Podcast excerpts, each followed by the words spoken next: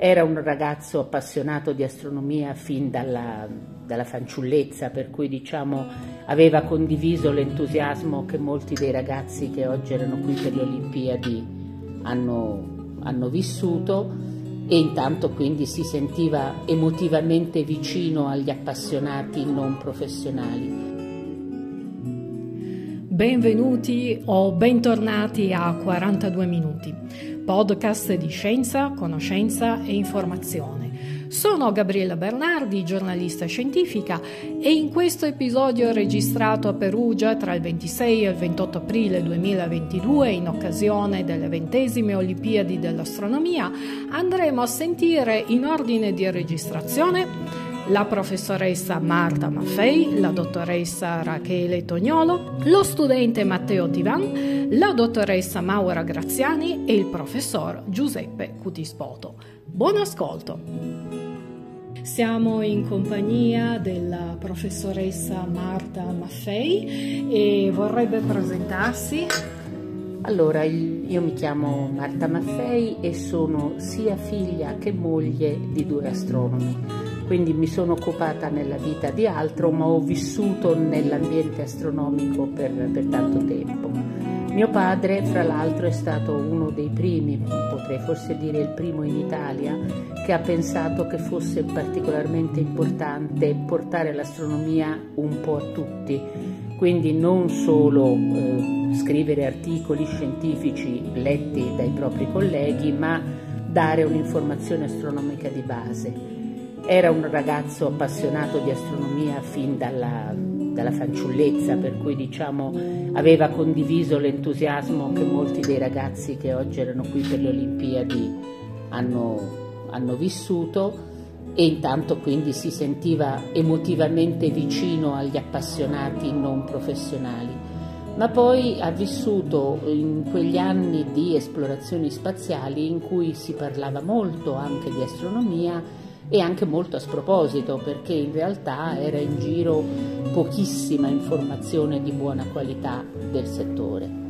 E a questo punto si è trovato diciamo spinto a creare dei libri ma anche prima per moltissimi anni degli articoli per i, giorni, per i quotidiani che dessero una informazione di cultura astronomica che entrasse nella cultura generale, così come ciascuno di noi ha delle informazioni di fisica o di medicina o di economia che, che gli servono nella propria vita di cittadino, al di là della propria vita, del proprio futuro professionale, così avere un'idea del proprio posto nel, nell'universo, delle dimensioni dell'universo, della, delle, del ruolo dell'uomo in un mondo che nel tempo e nello spazio si estende molto al di là della propria esperienza, è un'informazione di base che, è, che ha un'importanza formativa su ciascuno. Oggi, 26 aprile 2022, giornata di presentazione delle Olimpiadi dell'astronomia qui a eh, Perugia. Eh, un suo personalissimo augurio a tutti questi ragazzi che domani mattina si sfideranno. Intanto è stato bellissimo vederli. Abbiamo visto una sala piena di ragazzi che sapevano inseguire degli interessi, dei sogni, dei contenuti che davano mh, spessore alla loro vita. Questa è una cosa meravigliosa e preziosa preziosa per loro e per noi adulti che li incrociamo. Perciò buona, buon lavoro a tutti, è una cosa che probabilmente continueranno a portarsi dentro e il mio augurio è il più affettuoso che posso, che posso provare. Grazie, vorrebbe aggiungere qualcos'altro? Forse ci sarebbero, che ne so, altre cose di cui parlare un po' più legate anche proprio alla, al ruolo di, alla vita con, con, il papà. Vi posso raccontare per esempio quando ha cominciato a occuparsi eh, del, del, suo grande libro, il libro più sistematico che è diventato il più famoso, il più tradotto. Tutti avrete sentito nominare, se non eravate ancora nati, la notte dello sbarco sulla Luna. No? Quella notte la, la RAI fece una lunghissima diretta perché poi lo sbarco fu rinviato Quindi insomma organizzarono un parterre di più di 100 persone prese dalle persone della cultura, della, dell'economia, le personalità degli ambienti più vari che potevano in qualche modo essere chiamate in causa per qualche commento e sono stati quasi 24 ore. Dalla mattina prima dello sbarco, poi la notte lo sbarco fu rinviato, poi la mattina dopo e quindi questi sono stati coinvolti abbastanza poco nella diretta, ma hanno parlato a lungo fra di loro.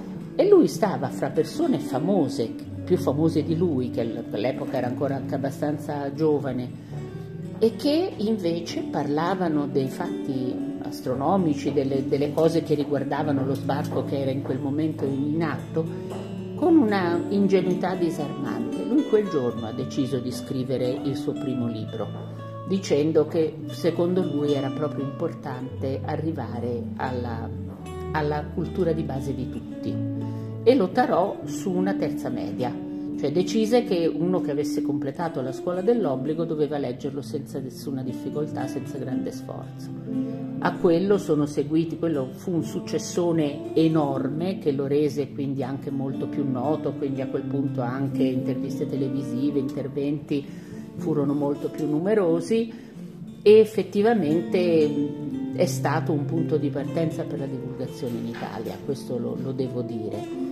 Nella mia esperienza, lei mi, ha, mi chiedeva prima di, di donna di scuola, io ho lavorato con i ragazzi più piccoli e l'entusiasmo per la conoscenza e l'esplorazione della realtà intorno a loro è una cosa che va costruita particolarmente presto.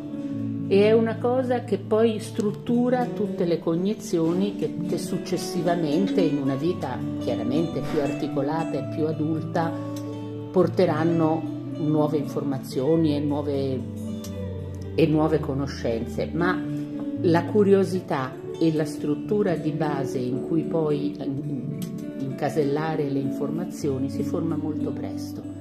Quindi è importantissima la formazione dei ragazzi, dei ragazzi e dei bambini più piccoli. Grazie professoressa per questa sua sentita testimonianza e questo suo personalissimo ricordo.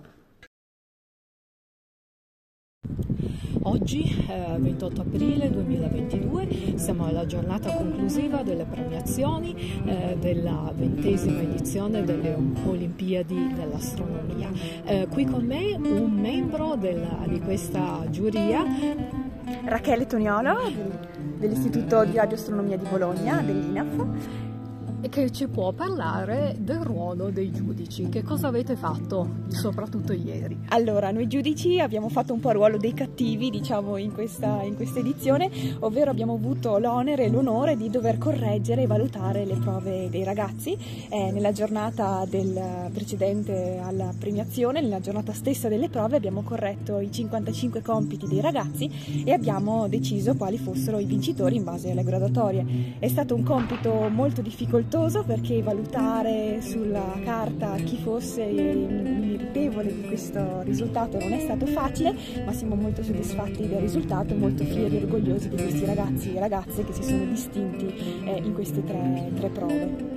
Il passaggio del, del, testimone, se così si può dire, un altro anno passerà a Cortina. Eh, pensa di riproporsi come giudice? Molto volentieri, mi farebbe molto piacere poter partecipare, per me questa è la prima volta alle Olimpiadi nazionali, ho fatto qualche volta una giudice alla, alla sede diciamo, la prova interregionale, che quindi è quella precedente alla nazionale, e devo dire tutto un altro sapore, perché qui veramente sono arrivati su, dicevano, 7.000 partecipanti alla prima selezione, hanno superato in circa 700 la seconda e siamo arrivati a 80 ragazzi alla terza, quindi è proprio un sapore diverso, anche una, eh, ci si sente onorati di essere qui a poter vedere come questi ragazzi e ragazze hanno lavorato duro per, per un anno per essere, eh, fino a, arrivare fino a qui. Grazie e speriamo appunto di incontrarci presto. Allora, sicuramente, alla prossima. Matteo Tivan, praticamente un veterano delle Olimpiadi dell'astronomia e quindi lasciamo lui a caldo le emozioni dopo essere stato nominato membro della squadra che parteciperà alla uh, parte internazionale. È un'emozione bellissima, le, le parole non possono descriverla, era un risultato inaspettato e, e quindi mi sento veramente onorato di, di, rappresentare il mio paese, di rappresentare anche il Piemonte, se si può dire, uh, in Italia e nel mondo.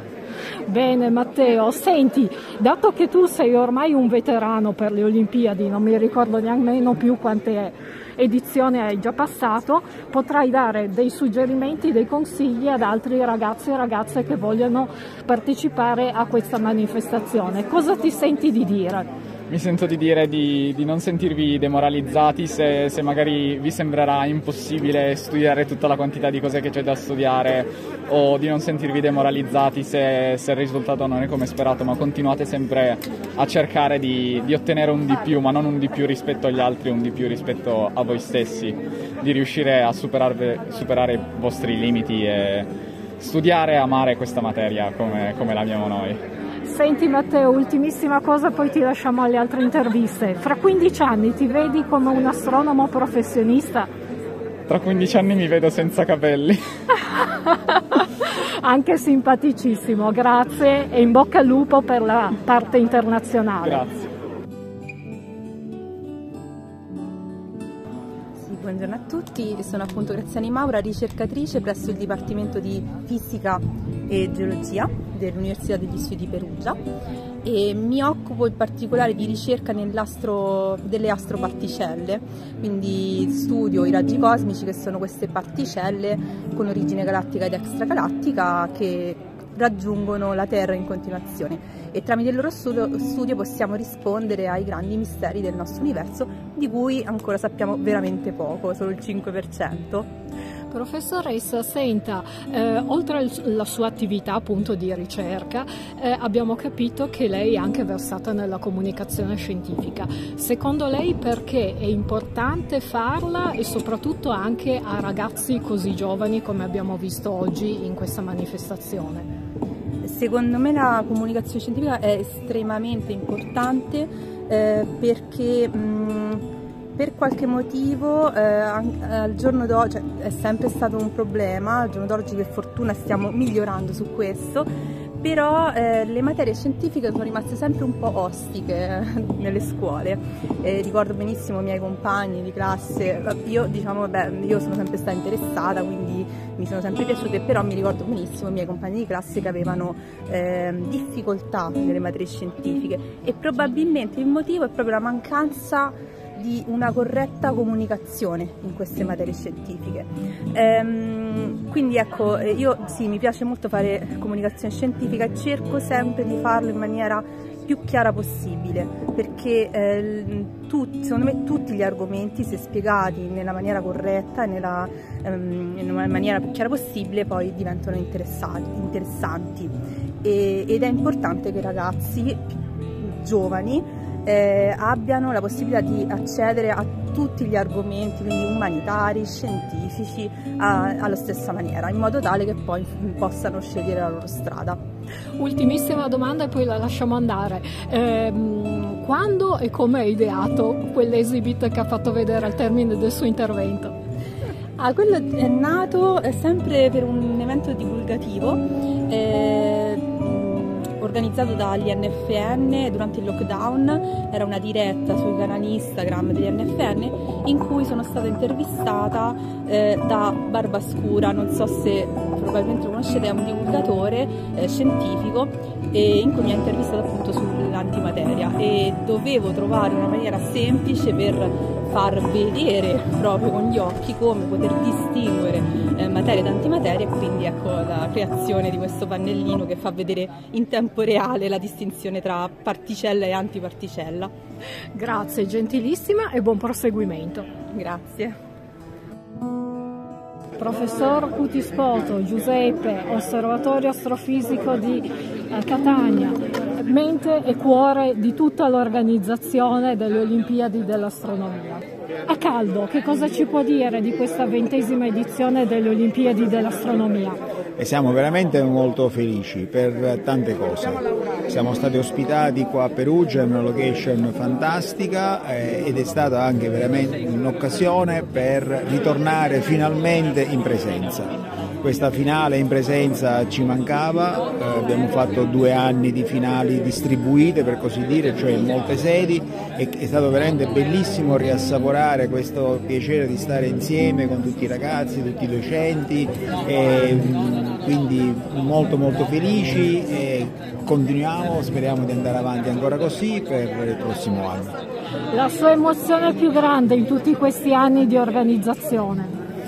È sempre, è sempre, un'emozione, è sempre un'emozione avere conosciuto tantissimi ragazzi entusiasti e sperare che quello che noi abbiamo fatto eh, sia stato per loro un aiuto eh, sia per la loro carriera futura ma anche in generale per eh, allargare le loro conoscenze, la loro visione del mondo, della scienza eh, che noi amiamo e che speriamo siamo riusciti a fare anche loro. Allora il prossimo balzo da Perugia a Cortina. Sì, da Perugia a Cortina torniamo dopo molti anni nuovamente al nord, è estremo nord.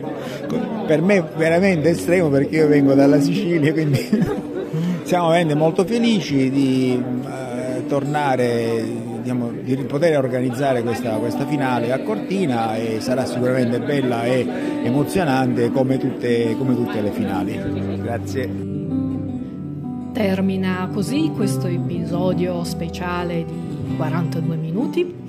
Non mi rimane che augurare un immenso in bocca al lupo alla squadra nazionale in occasione delle competizioni internazionali e darvi appuntamento ai prossimi episodi. A presto! Musiche che avete ascoltato in sottofondo in questo specialissimo episodio sono state direttamente registrate durante la cerimonia conclusiva delle Olimpiadi dell'Astronomia, ventesima edizione, e sono musiche ispirate e dedicate allo spazio, a cura di Musica Muta di e con Michele Rosati e Rachele Fogu.